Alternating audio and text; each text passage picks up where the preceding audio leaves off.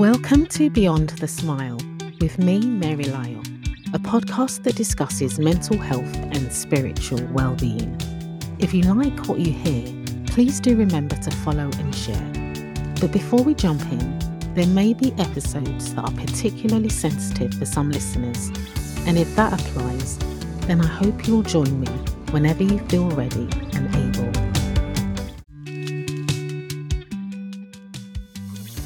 In today's episode, I'm talking to career and talent strategist Stephen Shortt, who, as CEO of CareerFit, is on a mission to make the world a better place with happy people in fulfilling, rewarding careers. I first asked Stephen why it was so crucial for individuals to find a career that truly aligns with their interests and aptitudes. Let's join in the conversation. Well, I mean, you're going to spend most of your adult life, you're going to spend most of your, your waking days in your career. You're going to be working on something. Um, I mean, the, the normal office hour, the normal traditional office hours from nine to five or eight to six or whatever it is. Um, between sleeping, traveling, you'll spend more time with your colleagues than you'll spend with your family when you really break it down and think about it. Mm. So why would you spend your time doing something that you, makes you miserable or doesn't fulfill you just to try and squeeze some of those uh, bits of fulfillment out in the the couple of hours that you have outside of that? Um, my contention is that people in general are happier doing something that they enjoy doing and are more productive doing that thing. Uh, whether they might be saying, okay, I can be an engineer and make a hundred thousand a year, or I can be a podcast host and a consultant to make 80,000 a year, but I'm actually doing the stuff that I love doing. So rather than chasing that extra 20,000 and being miserable for the year, um, I can do something I'm passionate about and feel the energy of it. So my thing is always find what you're interested in, find what you're good at, spend your time doing that, but mm. don't follow your passion don't follow your passion did you say no so this is it, this okay. is stuff that i hear a lot it's really well meaning it's well meaning advice and the, the the idea behind it is absolutely correct. Find something that you're passionate about and continue doing. Yeah. but unfortunately for a lot of people when they hear the thing the, the phrase um, follow, follow your passion you'll never work a day in your life they start to think about the things that they're passionate about which tend to be their hobbies their outlets their ways of being of doing the things that they enjoy doing. And then when they try to make that pay their bills, then it stops being enjoyable. It stops being a, an outlet. It stops being a way of, of venting and it starts to be something which they have to put lots of time and energy into. And then they don't even have that thing as an outlet when they get stressed from work. Right. So for me, it's not follow your passion. For me, it's find out what you're passionate about in a professional context and go do that. And then still have your passions, whether that's archery or pottery or um, playing cards or movies or whatever, have those areas as well. And those are your passions, but find something that you're passionate about doing and find that you're interested in and you're good at. Okay, no, I mean that's uh, that's uh, that's quite an interesting take, um, and it kind of it does make sense actually, mm. um, you know, because I learned the hard way, um, and that was one of my first, or it was my first adult lesson you know and and it's because i was so miserable in the work that i was doing at the time and i thought to myself i don't want to i want to do something where i'm not miserable at work i'm not miserable mm-hmm. going to work i'm not miserable after work because i know that i'm going to have to go to the same work the next day yeah.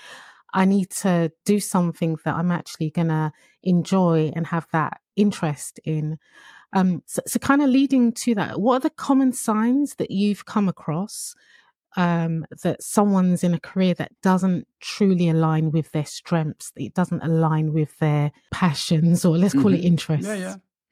Um, I mean, the, the the quickest and the easiest thing to see is burnout. I mean, people get burnt out really quickly because they not only have the energy that they're putting into doing their job and doing their job well, because most most of the people who are are doing these jobs, they're still highly professional. They're still very dedicated people. They're doing everything they can to be successful in the job, but then also trying to keep up that energy or not have that outlet to be reinvigorated and, and inspired by what you're doing or from outside or having enough time to have that work life balance where you're able to follow all of your passions outside you don't have that so you you expend even more energy in work doing something to a certain degree but really having to force yourself into doing it. So you get burnt out really quickly, which leads to um, I mean we've we've all seen people who have like we all have this kind of jar of um, dealing with stress and dealing with anger and dealing with annoyance. And when the level is quite low, we can tolerate all kinds of stuff and we can not flip out and not shout at other people or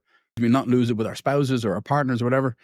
But when that starts to get higher and higher, we've seen people, we've all seen people like this in our life where the, a little thing will just set them off because their level of, of stress is already so high.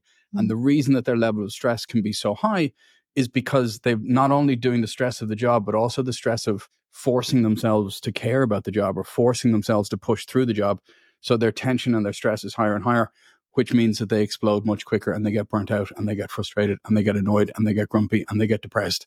And it's a, just a horrible spiral of, of a place to be in. So, given that, especially when it comes to young people, given that schools, even universities, that their role is to equip students to understand and work out and be prepared for careers or mm-hmm. potential career paths so how can how can schools how can universities how can those educational establishments how can they better equip students really when it comes to that so again, this is something we see all the time. It's it's like um, it, it's very well meaning and it's very structured. And when you think about why schools were set up, like originally in in the day, schools were set up like factories to train people to work in factories, but we don't mm-hmm. do that anymore. So the like the world that schools are training people for now are they're not the same as the world that schools were training people for when the system of education and school systems were set up. And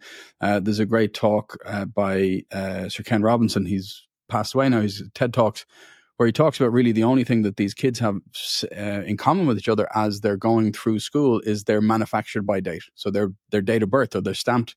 They come in, they go through 18 years of college, 16 years of college, whatever, and they're stamped or school, they're stamped with a created on date and then they're off in the world. But we've all we all know people in school that were brilliant at some subjects and not good at some subjects, or eh, there there's a lot of there, there are different schools that are looking at maybe streaming people in different ways. So instead of just classing them by their age, they're starting to look at ways that they might be able to class students by their ability in that subject. So some people might take longer to click with mathematics mm. and they struggle because they're just moving through the years, whether they click with it or not, and they're just at a lower level. And then you're on the scrap heap, not on the scrap heap, but you're, you're not living up to your potential.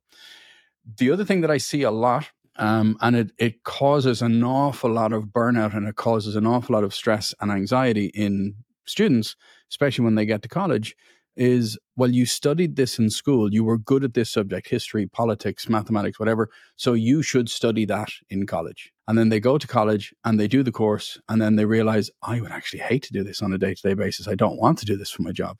I enjoy the subject, but it has no relevance to what kinds of a career I want.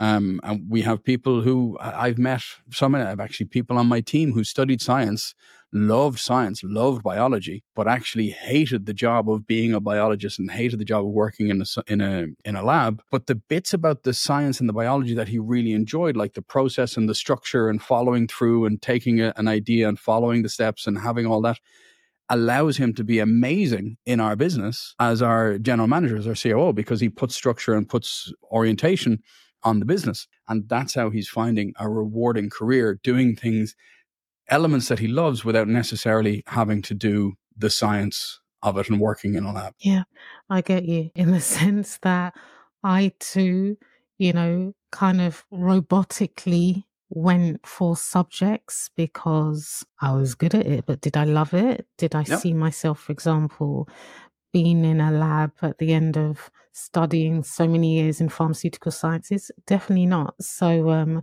yeah so i i i get it and so i guess you're, what you're saying is schools universities need to have a bit more a comprehensive way of advising students not mm-hmm. just necessarily by subject, but basically almost like those transferable skills um, or natural graces that those students will have and to look more widely rather than this subject, that subject. So, my mantra with students is always career over course. Okay. So yeah. what's the end goal of the career? Yeah. A, a career fit, like we we help people at all levels. We have we have a whole package for schools with school dashboards where the school counselors or the year heads can actually manage their whole school and their whole class. But we tell the students we're not really interested in the next four to five years of your academic career.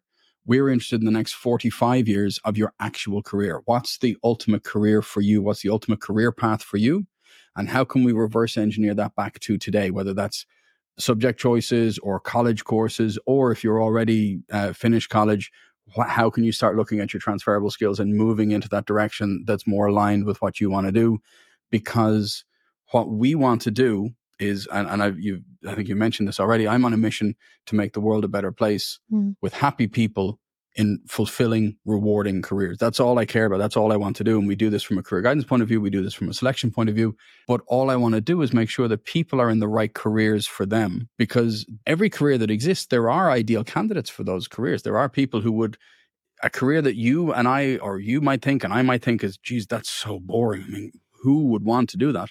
There are very process driven people who really enjoy those types of careers that maybe more um, strategic or more long term thinking people get bored by, but then the people who are more strategic and are the people who are more process driven and um, structure driven, they get really nervous and anxious thinking about what's going to happen in nine months' time. They they don't want to think about nine months' time. They want to think about nine weeks' time.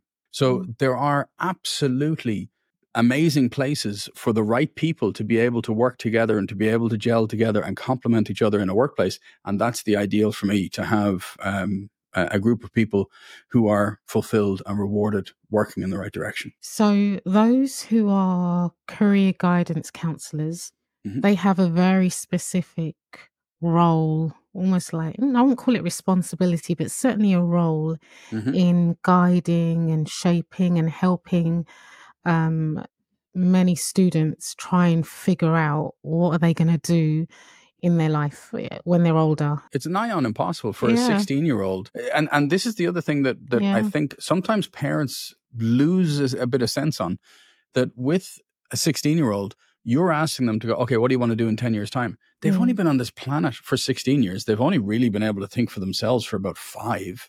Mm. So you want them to take their entire five years of life experience and double that into the future without knowing anything about really what's coming down the line or what what world the world of work is actually going to be like.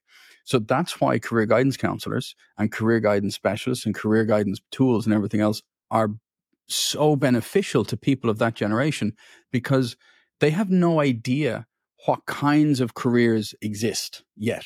And there are there's plenty of times when people have discovered their their ideal career in their 30s and they go, "My god, this is amazing." And they've stumbled into it and they've found their way to it and that's Mhm. phenomenal. But what if we can actually help these people to find that career at an earlier stage? Because we know what it takes to do well in that career, what kind of interests are required to do to, to be engaged in that career. And we can actually start to showcase to people, you know what?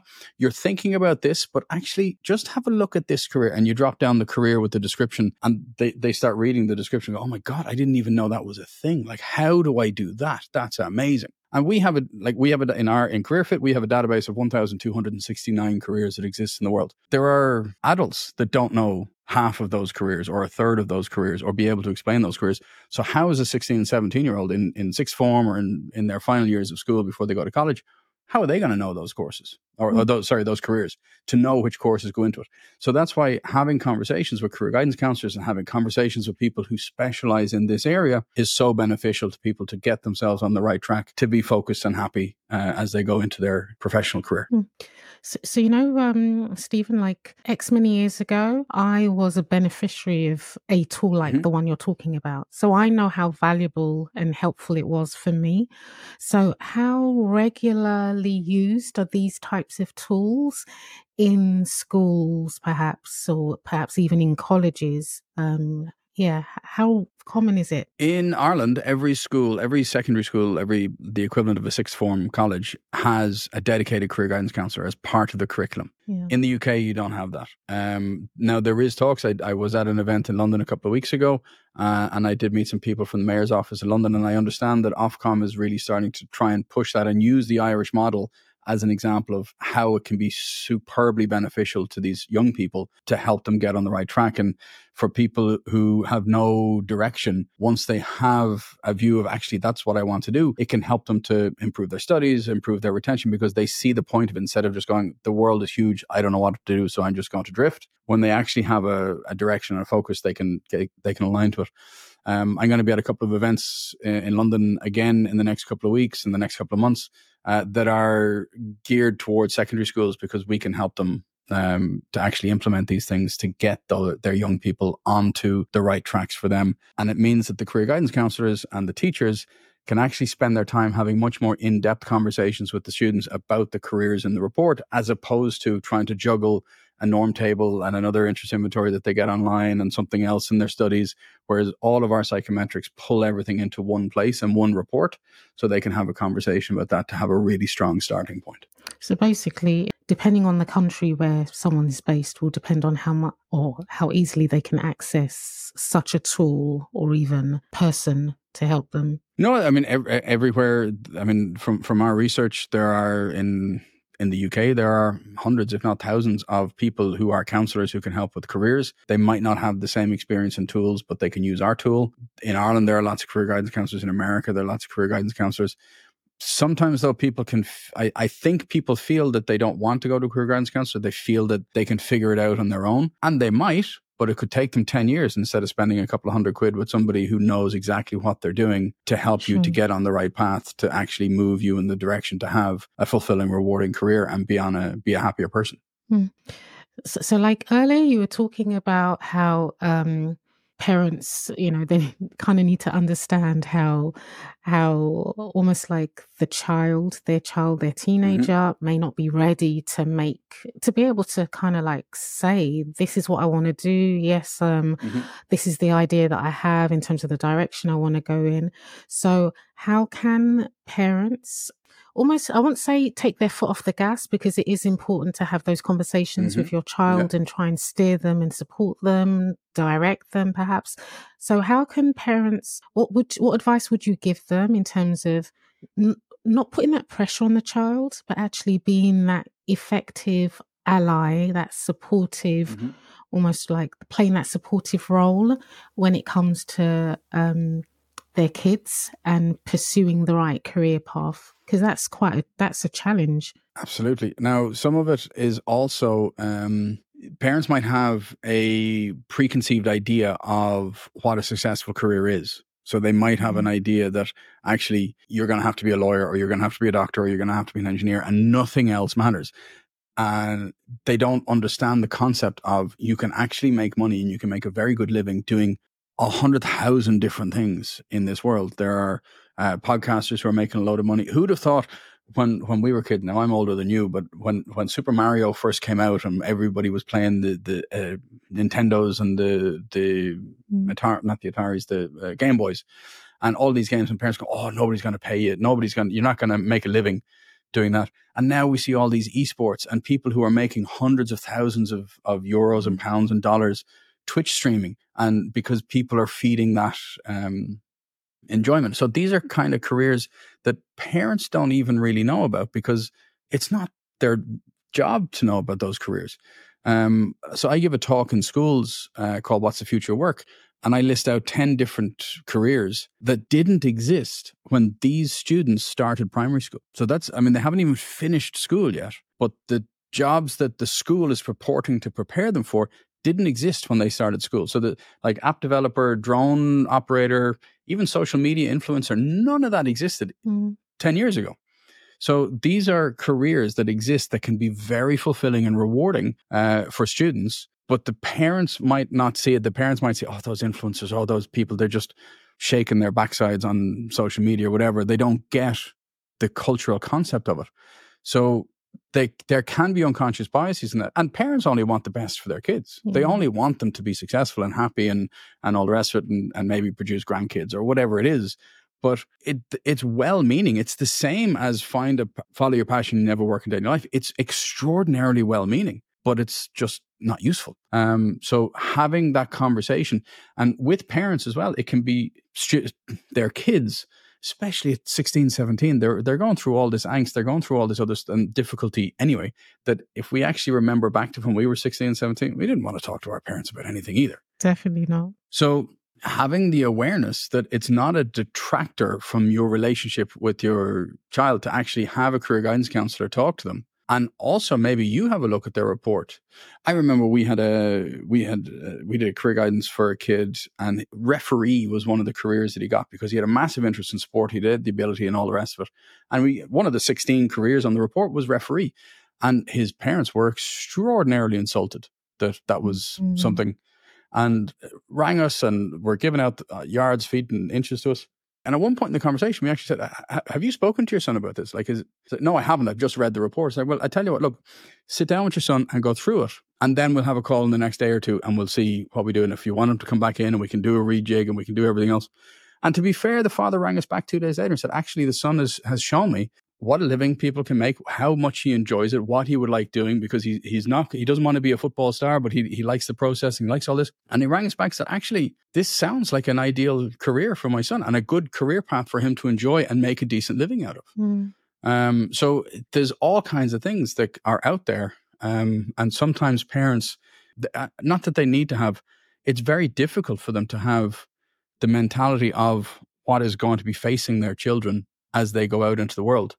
Uh, I had another conversation with a principal of a school uh, about his daughter who was in the final year of school, and he was saying that she wants to do a course that just allow whatever course and career she's picking, it's to allow her to travel. And, okay, I, was, yeah. and I was saying, okay, that's great, but actually you're limiting an, a huge number of careers that you might enjoy. That by the nature of remote work and hybrid work now, you can travel with those as well. So she was thinking about like teacher and language teacher and things that were very specifically in that educational sphere that allowed her to go from place to place. But actually, you can be a web developer, a software person, you can be an engineer, you can do all kinds of things with a laptop and a good internet connection.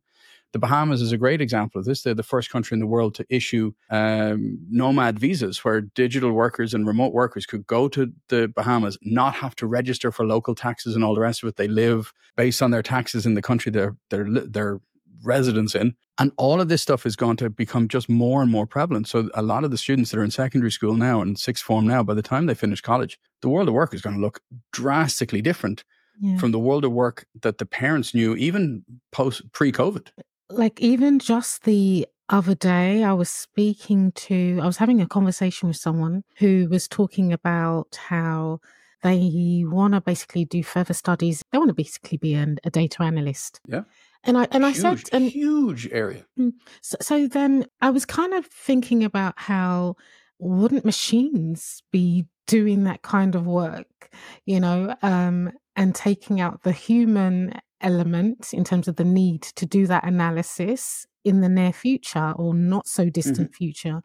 Like the world of work is changing so much mm-hmm. because of the technology advancements that we are now seeing. It's evident. And, you know, so how much of that should people be taking into consideration when they're thinking about going on a course, you know, maybe mm-hmm. moving into a different career, um, especially when they those roles are. I'm not saying they're traditional, but they are somewhat traditional. Yeah. So when it comes to things like uh, data analytics and AI, 1st mm. of all, I'm an AI optimist. I I truly believe like every other technology that has uh, come out that people railed against is, is going to replace jobs. I think that it will create more jobs than it mm. removes. I think it will replace certain jobs yeah. the same way as the tractor, when it first came out, replaced a lot of jobs. The first way that a computer replaced some jobs and people had to be trained and people sure. learned new ways of doing things. So I fully expect that there will be a plethora of new roles and new jobs that will be somewhat niche and somewhat specialized, but there'll be branches of existing trees. There'll be branches of existing uh, career opportunities. Great example is a friend of mine is a sustainability specialist in a big company. She's in her late 50s. That role did not exist. That job, that that whole idea did not exist when she entered the workforce. Mm. But she had like she was she liked she got into recycling, she got into stuff in the office and trying to get those initiatives. And she tended to be in like the HR L and D kind of area of the company, and that's what she focused on. And she was getting she was very happy doing it. She was that it filled an awful lot of the the criteria for her to be interested in it. She had the ability to do it. And then as these new careers started coming on stream, like a sustainability specialist, she was in the right right place to position herself to move into that career the kids, the, the kids, I hate saying kids, but the 16 year olds that are, are, like sitting exams now in the next couple of years and going to college, studies have shown that they're going to have six or seven or eight careers by the time they eventually retire. They're going to live much longer lives and they're going to have many more options. And this to me is is how that's going to happen. So they're going to go in one direction and then new careers are going to emerge. But it's not like somebody's going to be a, a, an accountant and then something over here is going to pop up in, in, in sustainability, for example, and they're going to have to make this massive leap over. It's going to be in similar veins where people are able to branch off and specialize off um, to find even more fine tuned areas of interest that they can take part in. Or they might go, okay, I've done as much as I can now in marketing. I think I'd like to have a go at teaching for a bit, or I'd like to have a go at uh, engineering. And I, or I studied engineering, but I, and I've done it for a bit, but actually I want to do something a little bit more outdoorsy. I want to do something because we have different facets of our personality that different careers will speak to. So there might be change. There might be times when people, it will seem like a huge jump, but it's actually two areas of the same person's personality that are of interest and mm. they're going to go along the path this stage.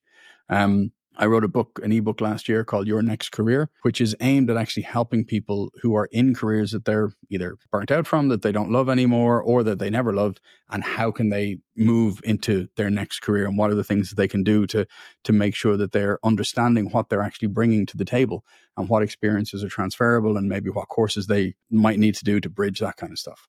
Because mm. life is too short. Why would you spend the next 40 years doing something that you really don't like doing?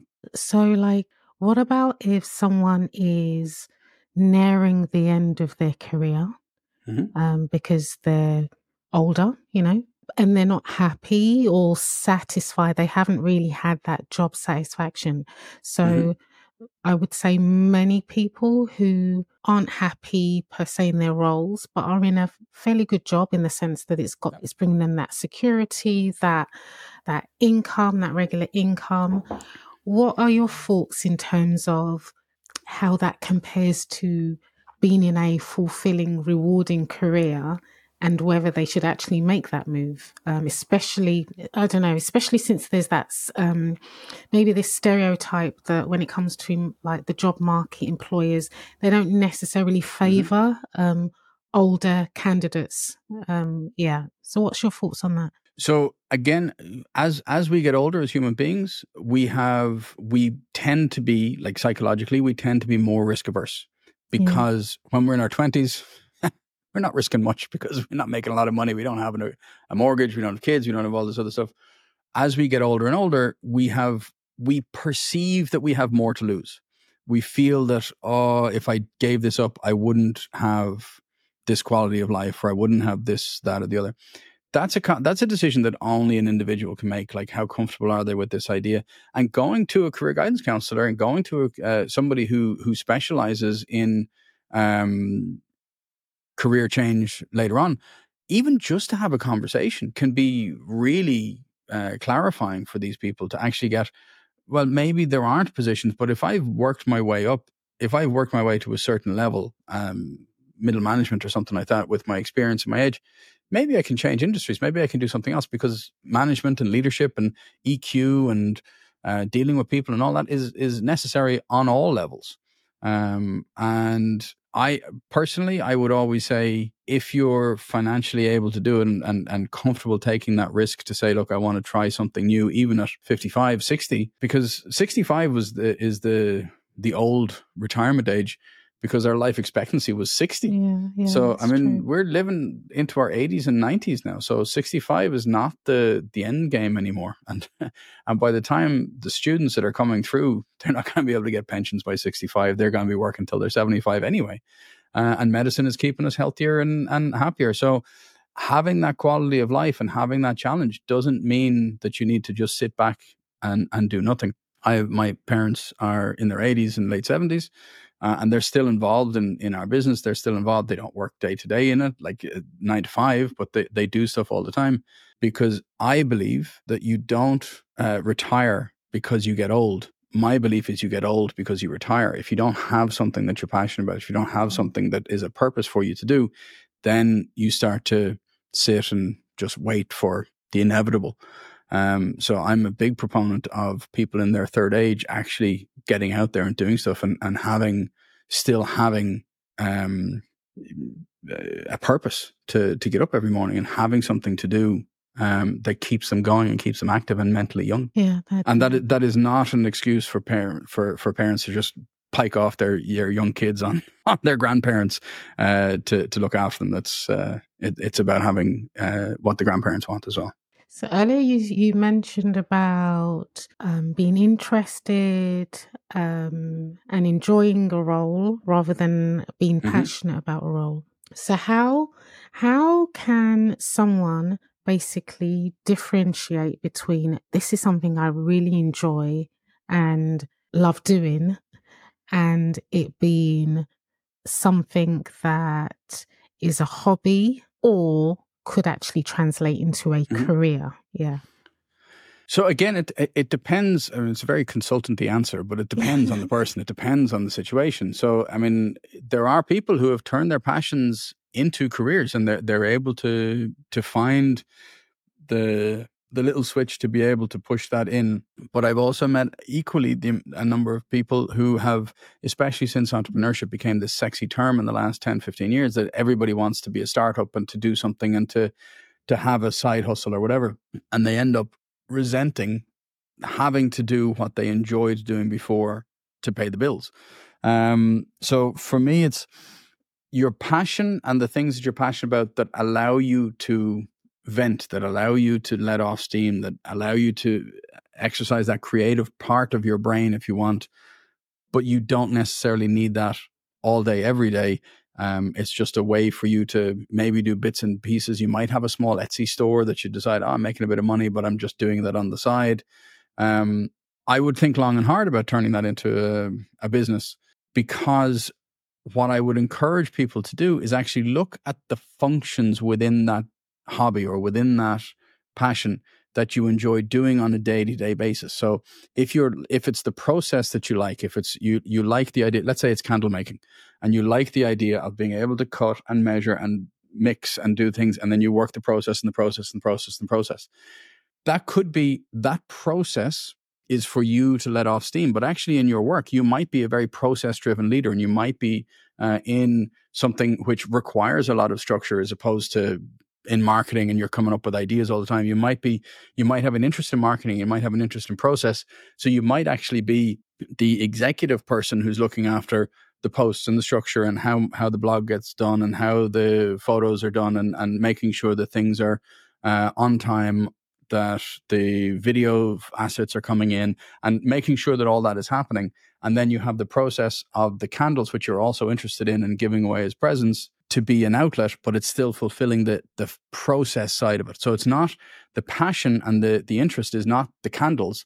It's actually the process of making those candles. With sport, if your if your passion is sport, it could actually be what you like is the camaraderie. What you like is the the working in a team as opposed to working on your own. That's the bit that we can take and look at. Okay, in a workplace, this is the kind of culture that you need. You need a more camaraderie. You need people to be um, working in a team as opposed to be isolated. There are other times, other hobbies which might be gardening, which actually what you like is the solitude. What you like is actually being away and and and seeing things grow over time. So maybe that's the type of career, that's the type of thing that you should be looking at in a career where you're maybe working on your own. You're more resilient to making sure that things are happening and that you're working to uh, see something grow and see a project go from start to finish. What if because um, obviously people tend to have more than one skill set, more than one gift. How would someone know what to focus on um, for that to then lead to a pathway that they follow?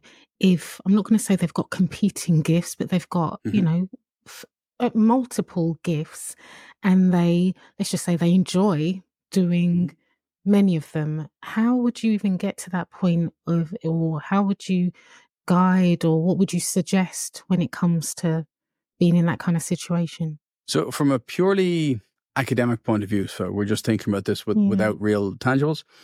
If you have all things being equal and you say, there's, I would love to do this, or I would love to do this, or I would love to do this, and you have three things that you say, I, it doesn't, like, I would love to do all three of those. Then in theory, it doesn't matter which one you pick because you'll never actually know if the other two would have been the right decision. And people sometimes squirm under this, go, well, what if I make the wrong decision? What if I make the great thing about this is you'll never know. If you spend five years getting really good at the one in the middle, you'll never know. You might it, it might be not as as big a trajectory as if you'd picked the one on the left and you might have been more successful or on the one on the right. You might have gone to work and met the love of your life or something else. You'll never know. But also, just because you've spent five, ten years doing something and doing it to the best of your ability, you're 10 years down that path, you have a lot more information about you, about the marketplace, about what's involved in these things. Then you can look at well, the one on the left and one on the right. Do I want to pivot? Do I want to change? Do I want to move? There's plenty of time to do all of this. And when you're doing that, you're bringing your experience and your knowledge of that industry, fresh eyes into a new industry or a new business or a new um, way of doing things which gives you extra experience, which you wouldn't have necessarily had if you'd just gone straight down to the one on the left anyway. So picking one and going with it, no matter where which route in a forest you pick, you will eventually find the way out. But you'll never know if you started off on the right one until you actually start off on it. And then you can change directions if you need to. True, true. Something that popped into my head when we were talking about how, you know, like for example, you mentioned um, those let's just say in in school you give these talks where there's like about 10 jobs or roles mm-hmm. that didn't exist when they were in primary school so how does i guess how does your how does it work in terms of updating your tool the one that you use so that it actually mm, it's actually up to date you know mm-hmm. um and maybe it knocks off the ones that aren't necessarily careers anymore, career choices anymore, as well as it adds new ones that many people don't realize or um, exist. Mm-hmm. So uh, that's something that we uh, do on a constant basis. So right now we do it every six months to see which careers are out there, which are the the emerging careers, or which are the likely careers that are going to start um, coalescing and we add them into our system and then we go through everything. We haven't done a cull yet uh, because we've really only been around for two or three years. So it'll take a, like th- this version of our system has only been around for two or three years. Um, and we, there aren't anything, there isn't anything yet that is dying straight away. But there is a possibility that in the next couple of years, things like truck, truck drivers, if automation, if if self driving cars and trucks come out, and the actually the truck driver in America is the biggest employer, the biggest industry employer in the country. Mm-hmm. So that's a big, big problem to try and get all of the truck drive, the existing truck drivers to retrain and to find other things. But that's again what we can do with our system. We can find the elements in those individual drivers that they actually enjoy doing and their skill set and then help them to to retrain. So we we constantly will be updating and we've built our system to be updatable on a on a weekly basis if we want, but the like the world doesn't move quite that quickly. Um, but we do update it on a regular basis. Mm. I mean, like one of the, um, I guess, uh, reassuring thing that one of the things you've said that's reassuring is that even if someone's worried about their role not existing in a few mm-hmm. years, there are other pathways, you know, Correct. that yeah. can still satisfy them. Yeah, all hope is not is not lost basically. No. Yeah. If all hope was lost i wouldn't be on a mission to make the world a better place with p- happy people in fulfilled rewarding careers. Absolutely. All right so what would for someone who's actually at a career crossroads mm-hmm. and they're unsure what path to take you know it's causing the you know they're distressed about it frustrated you know anxious whatever we want to call it. What piece of advice would you give to guide that decision? Um yeah is this somebody who's been in, in careers for a while, or is this somebody f- coming fresh into their career? I mean, I would say they've been in a a career, not necessarily for a while. So yeah, just mm-hmm. someone who's got a couple of years out of college or whatever. yeah, yeah, a recent-ish graduate whether yeah. it be college, whether it be university. Yeah. So a recent graduate, if they're looking at their career now and going, "This isn't what really what I wanted," it probably is a case of they they might have been given the well-meaning advice to to study something, study a subject that they enjoyed, and when they've gone into the work, they've kind of gone, "Oh, this isn't what I thought it would be," or "This isn't as fun as I thought it would be." Um, so have a look. You can start by saying, "Well, these are the things I don't like." But what are the things that you do like about the career? Is it people? Is it ideas? Is it process? Is it structure? Is it travel? Whatever it is about your career, what is it that you enjoy? And then try and find other things that you feel are missing from the career. What are the things that you would like to see? And then start doing some research about what kinds of careers have these elements. Now, obviously, you can go to careerfit.com and get a report. But if you want to do it yourself, this is how you should start going about it because you need to have a look at what are the interests that you're looking for what are the things that you're looking for in the career. And, and if you're at a crossroads and you want to, to get some free information uh, i wrote the book last year uh, your next career and it's yournextcareer.com it's a free download. You don't have to do anything and it's got everything there uh, to help you step by step. It also helps you with some interview skills techniques and, and rewriting cvs and things like that. Um, but figuring out what you want to do 80% of people can do 80% of the jobs phys- from an a- ability point of view. Like th- there are some jobs that are so technical or some jobs that are so manual that they require certain mixes of people in terms of their abilities. Uh, like footballers, for example, highly technical. Uh, brain surgeons, highly technical, but 80% mm. of people can do 80% of the jobs. It all comes down to interest and then your ability. So you could be interested in all kinds of things and then figuring out which is the one which is going to switch you on the most that's the path to to start looking at. Thanks for sharing all these nuggets. I mean um, even i was even I found it helpful and I'm not looking for a direction at this point. Thank you so much, Stephen, for sharing and um, and for anyone listening, do do check out certainly the book, the website that Stephen's mentioned.